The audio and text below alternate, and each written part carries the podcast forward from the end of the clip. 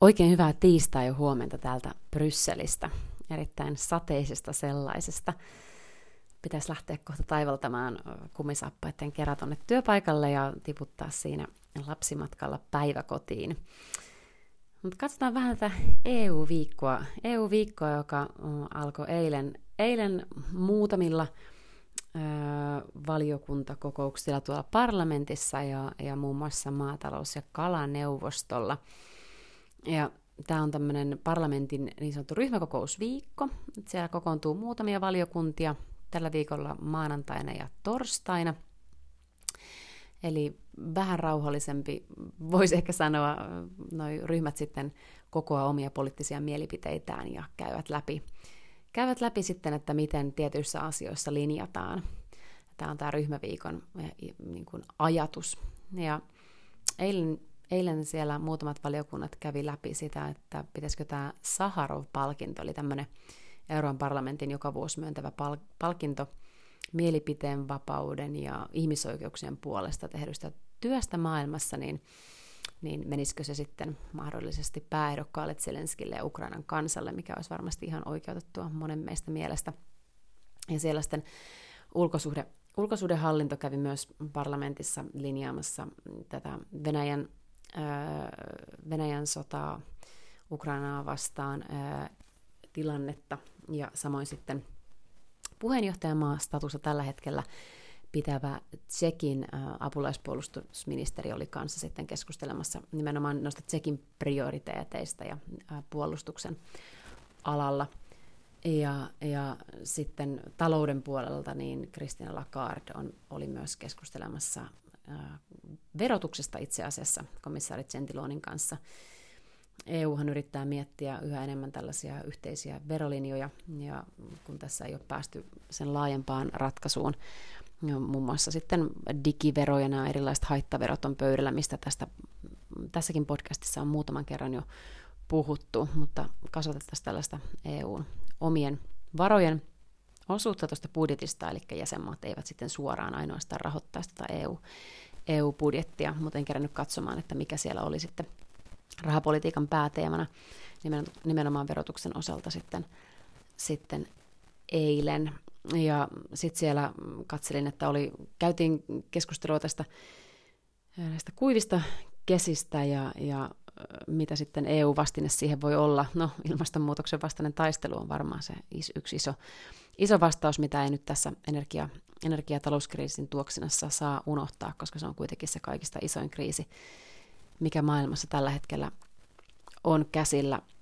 Ja, ja sitten tuolla maatalous- ja kalastusneuvostossa, mistä tosiaan mainitsin, niin siellä käydään läpi tätä maataloustuotantoa Ukrainassa – kalastusmahdollisuuksia ja laidunteon hoitoa ja niin edelleen. Niin edelleen. Mutta sieltä katsoin mielenkiintoisena täkynä, että, että lihansyöjien määrä on lisääntynyt Euroopan unionissa ja sit, sitä käydään läpi, että minkälaisia haasteita se tuo sitten maataloudelle. Ihan mielenkiintoista, kun tuntuu, että varmaan tässä omassa kuplassa, missä elää, niin jopa vegaanien määrä on, on kasvanut, mutta se on varmaan tällaisten 2-30 urbaanien ihmisten trendi sitten enemmän laajemmin. Eli mielenkiintoista, että, että nyt sitten ylipäätään liian syöjen määrä on kuitenkin kasvanut. No, tänään tiistaina sitten siellä alkaa tuolla nimenomaan myös, myös luonnonvarojen puolella ensimmäinen kolmikantaneuvottelu metsäkadosta, mikä varmaan suomalaisia kiinnostaa. Eli se on tänään agendalla.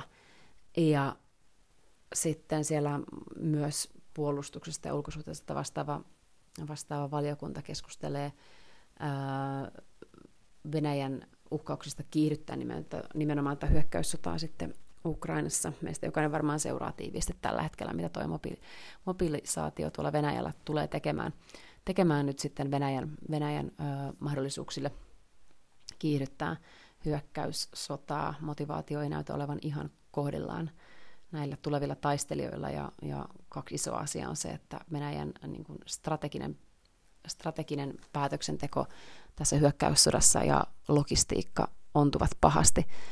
Ja sitä tuskin nyt sitten tällä ainakaan pystytään pystytään kovasti parantamaan, mutta katsotaan, mitä tulevat kuukaudet tuo tullessaan, niin varmasti tässäkin podcastissa palataan taas tuohon puolustusaiheeseen, nimenomaan Ukrainan tilanteeseen. Keskiviikko on sitten taas komissaarien kokouspäivä, ja siellä on erittäin mielenkiintoista, kaksi viikkoa sitten puhuttiin tässä podcastissa tuosta energiamarkkinoiden hätätoimenpiteistä. Jos et kuunnellut sitä, niin tärppinä kannattaa katsoa tuo kaksi viikon, kahden viikon takainen podcasti aiheesta. Komissiolta tulee nyt sitten pohjapaperi ulos, mistä sitten torstaina energianeuvosto linjaa. Ja sitten siellä on tekoälyn vastu- vastuullisuusdirektiivi aiheena – tuotevastuullisen vastuullisuusdirektiivistä tehdään tarkistusta. Ja sitten tämä sosiaalinen pilari, mistä ajattelin, että voisi jutella vähän enemmänkin joku päivä täällä. Ja siellä käydään nimenomaan läpi tätä suositusta vähemmäistulosta esimerkiksi. Ja sitten työmarkkinaosapuolten vuoropuhelusta Euroopan unionissa. Mutta nämä on sellaisia asioita, mitkä on perinteisesti kuulunut kansalliseen päätöksentekoon ja, ja ajattelin, että sen takia käydään vähän läpi tässäkin podcastissa teidän mielipiteitä tähän, että pitäisikö EU ottaa vieläkin isompaa roolia, mitä tulee sitten sosiaalipolitiikkaan vai ei. Henkilökohtainen mielipide on, että ei, mutta erittäin mielenkiintoista kuulla myös teidän näkemyksiä siitä. No, torstaina sitten siellä on ulkosuhteista vastaavassa valiokunnassa ja, ja puolustusvaliokunnassa ää, kuulemista toimittajien ja tutkijoiden osuudesta tuossa Venäjän ää, sodassa Ukrainassa I, ja sitten miten se vaikuttaa EUn, EUn demokraattisiin prosesseihin. Ja sitten siellä on muun muassa maatalouspuolella käsitellään viinien ja, väkevien alkoholijuomien ja maataloustuotteiden näitä maantalous, maantieteellisiä merkintöjä Euroopan unionissa ja laatujärjestelmiä. Se varmaan osaa teistä kuuntelijoista kiinnostaa. Ja sitten siellä käydään myös, myös sitten ää, tota, EUn ja UK kauppayhteistyön täytäntöönpanoa läpi. Ja tosiaan neuvoston puolella siellä on ylimääräinen energianeuvosto tästä näistä hätätoimista, mitä tulee korkeisiin energiahintoihin. Katsotaan, mitä tuo linjaa tuo keskiviikon komission paperi, mutta aika pitkälle hän on tiedossa ja mitä sieltä on tulossa.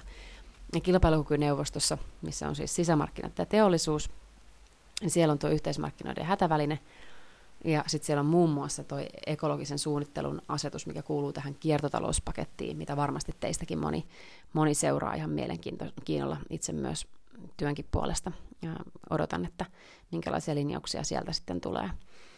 Ja koska EU:ssa on jatkuvasti jotkut vaalit, äh, niin tänään käsitellään vähän enemmän tuota Italian vaaleja ja sen tulosta tässä podcastissa. Toive, toive äh, aiheena teiltä. Mutta perjantaina ja lauantaina käydään Tsekeissä senaatin vaalin toinen kierros. Lauantaina on Latviassa parlamenttivaalit ja sunnuntaina on sitten Bulgarian parlamenttivaalit. Bulgariassahan on ollut hyvin, hyvin tämmöinen turbulentti tilanne. Hallituksen muodostaminen on takkuilu ja katsotaan, mikä nyt sitten tulee, on tulema, tulema sunnuntain vaaleissa. Ja Itävallassa on paikallisvaalit, mutta sitten ehkä nostaisin vielä tuon Bosnian, Bosnian Herzegovinan presidentin, parlamentin ja aluevaltuustojen vaalit, mitkä on myös sunnuntaina.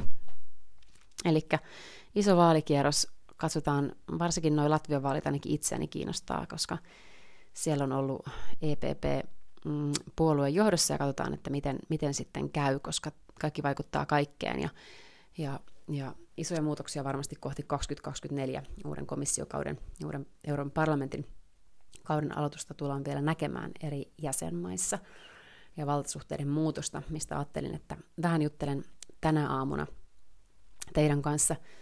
Ää, mielenkiintoinen tulos kieltämättä nyt sitten sunnuntain vaaleissa Italian, Italian veljet niminen puolue nyt sitten lähtee muodostamaan tätä, tätä koalitioa ja, ja Meloni nousee nyt sitten pääministeriksi osana tätä tämmöistä oikeistopuolueiden liittoumaa kaikilla todennäköisyydellä. Ja ihan mielenkiintoista on se, että, että jos miettii vähän historiallisesta perspektiivistä, niin vielä neljä vuotta sitten tämä Italian veljen kannatus oli neljässä prosentissa. Nyt se voittaa vaalit Italiassa. Ja pitää muistaa, että tämä puolue on, on suora tämmöinen fasistien perillinen. Ja mutta ehkä ohjelmalta, jos katsoo, niin se on hyvin kansalliskonservatiivinen, on varmaan oikea termi tässä. Ja se hyvä puoli, nyt kun katsoo näitä Melonin lausuntoja, on se, että Italia todennäköisesti pysyy Ukrainan tukena, mikä on erittäin tärkeä asia. Mutta sitten meidän pitää muistaa, että nämä hänen hallitus, todennäköisesti hallituskumppanit Berlusconi on ollut, on ollut hyvissä väleissä Putinin kanssa, ja samoin sitten Salvini, joka on kanssa, kanssa enemmänkin Kallella on ollut tuonne Putinin suuntaan, mikä on aina huolestuttavaa. Mutta, mutta vielä nyt ei ole suuria, mm, näke, ei ole näköpiirissä, että, että merkittävästi Italian linja tulisi muuttumaan Venäjän suhteen, mutta kaikki on totta kai aina mahdollista.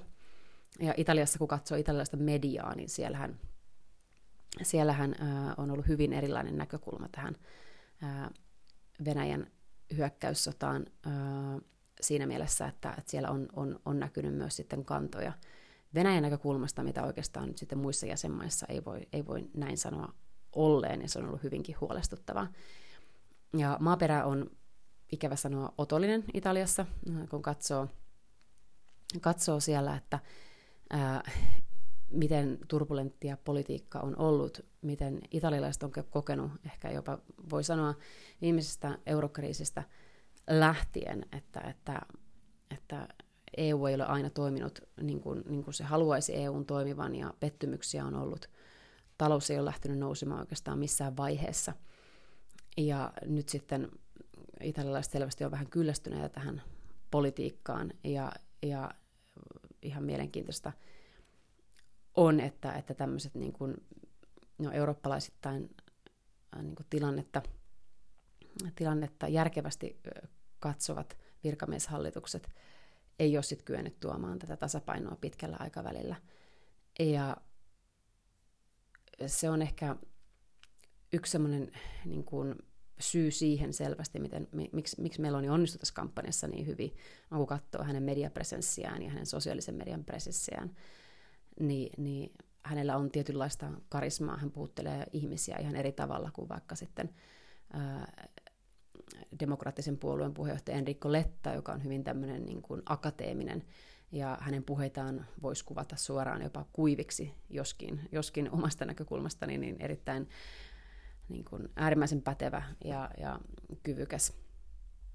Mutta, mutta se, että, että tällä hetkellä varsinkin tuntuu siltä, että politiikassa puree enemmän tämmöinen mielikuva politiikka ja, ja tietynlainen karisma, mikä sitten, jonka täytyy tulla läpi ei ainoastaan perinteistä mediasta, mutta myös, myös sosiaalisesta mediasta. Ja jos katsoo myös sitä, että, että miten sitten Meloni onnistuu, onnistuu Berlusconin ja äh, Matteo Salvinin rinnalla, niin jopa siinä hänen ylivoima oli aika, aika selkeä. Ja tämä myös muistat, että hänen puolue oli, oli ainoa, joka ei ollut mukana sitten Mario Draghin virkamieshallituksessa. Ja, ja Draghin hallitushan, hallitushan hajosi ristiriitoihin. Ja et tässäkin pitää nähdä, että meidän varmaan tämmöistä eurooppalaisesta näkökulmasta jälleen kerran monet laittoi paljon toiveita siihen, että Mario Draghi olisi pystynyt tasapainottamaan Italian taloutta pitkällä aikavälillä pysymään vallassa ja tuomaan sitten tällaista, tällaista äh, eurooppalaisittain, eurooppalaisittain niin sanottua järkevää politiikan tekemistä Italian politiikkaa, mutta, mutta tämä toive ei toteutunut ja ennen kaikkea sen takia pitkällä aikavälillä, että hän ei sitten saanut kansaa mukaan näihin uudistuksiin, mikä on tietenkin ensisijaisen tärkeää. Hallitukset on ollut tosi lyhytikäisiä, ja tuntuu, että kaikki mahdolliset koalitiot on nyt käynyt läpi, ja nyt, nyt niin kuin italialaiset halusivat näyttää, että me koitetaan nyt sitten vielä tämäkin, tämäkin läpi. Ja, ja ilmaisivat sitten pitkälti tyytymättömyyttä varmasti tähän nykyhallitukseen.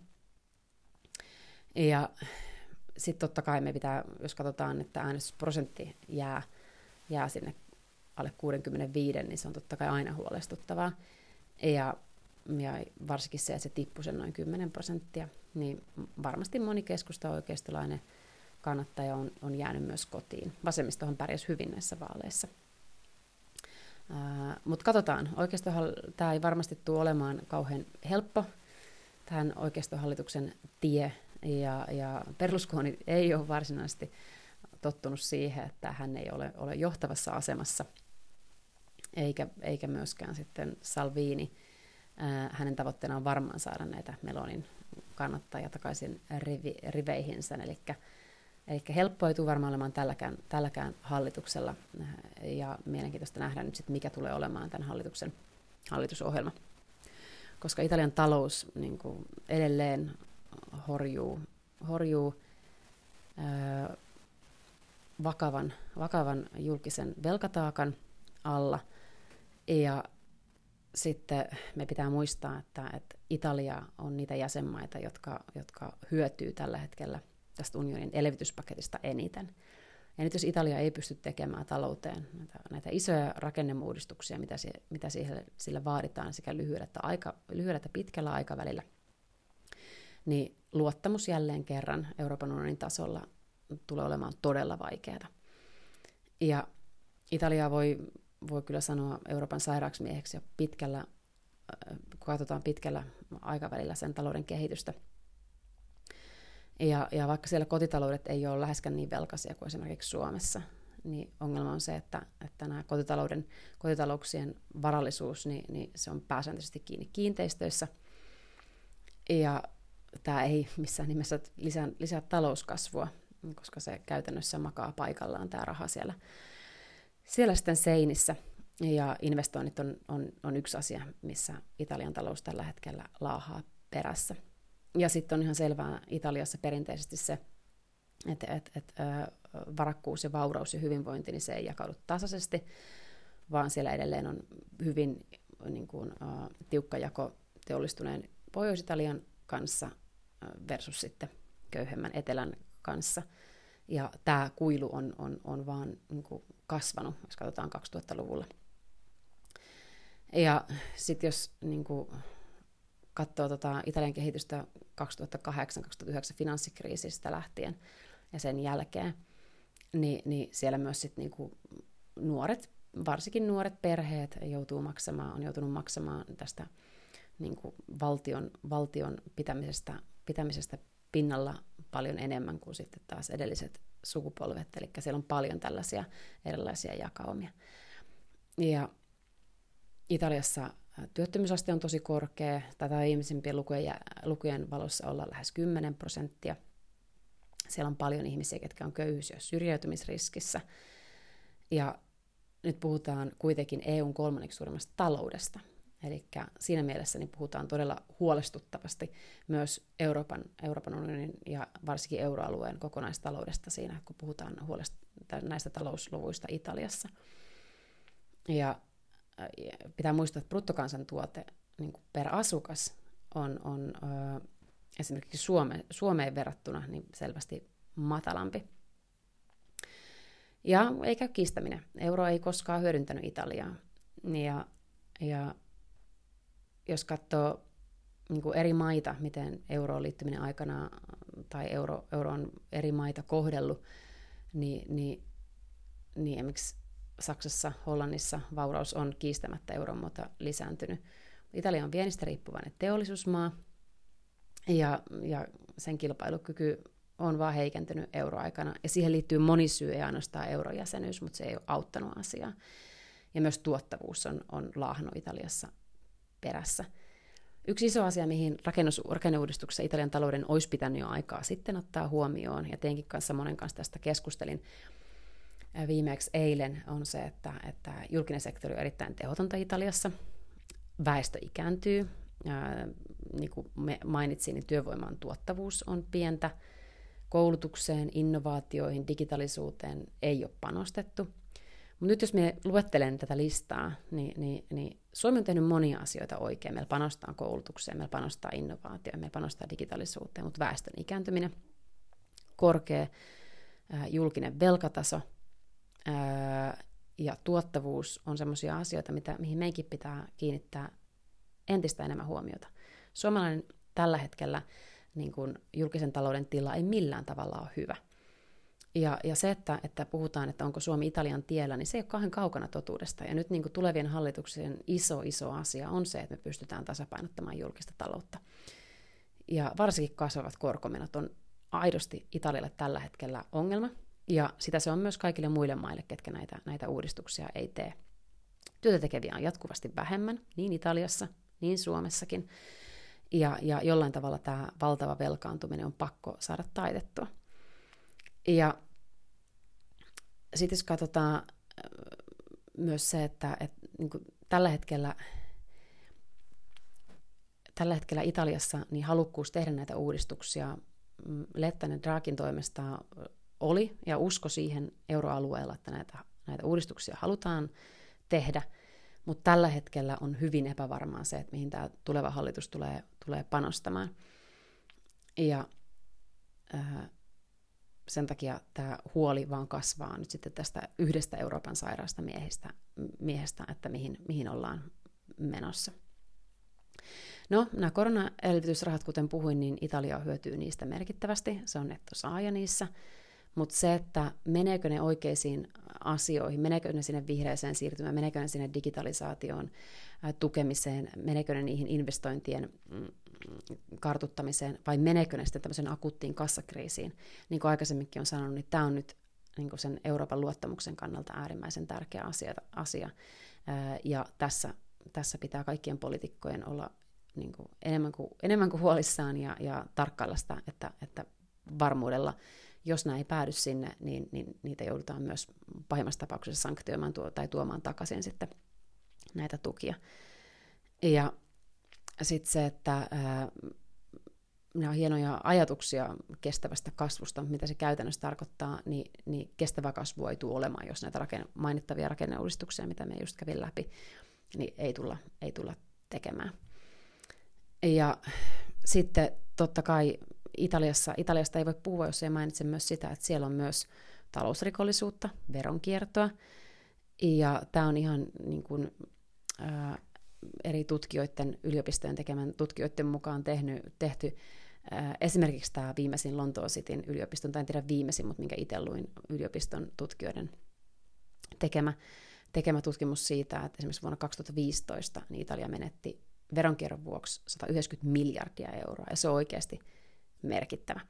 Ja siinä esimerkiksi nämä elvytysrahat voi auttaa, että jos Italia onnistuu digitalisoimaan tätä niin kuin jopa vanhanaikaista julkishallintoa, niin, missä näitä on todella vaikea näitä, näitä väärinkäytöksiä valvoa, mutta jos sitä digitalisoidaan, niin niitä pystyisi myös valvomaan paremmin. Pitäisi olla enemmän sähköisiä tietokantoja, sähköistä maksuliikennettä. Eli, eli paljon on niin kuin, hyviä, hyviä asioita, mitä näillä EUn elvytysrahoillakin Italiassa voidaan tehdä, mutta monta kertaa on sanonut, että kannettu vesi ei kaivossa pysy, ja se pätee tässä kohtaa jälleen kerran.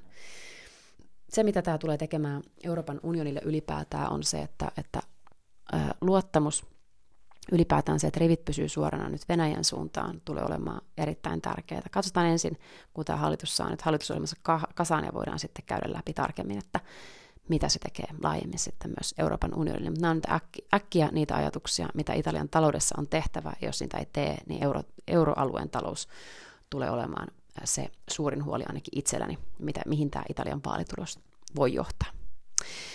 Näillä ajatuksilla Italian vaaleista tähän viikkoon. Ensi viikolla taas uusilla teemoilla. Laittakaa taas toiveaiheita tulemaan ja oikein mukavaa viikkoa tältä Brysselistä. Moikka moi!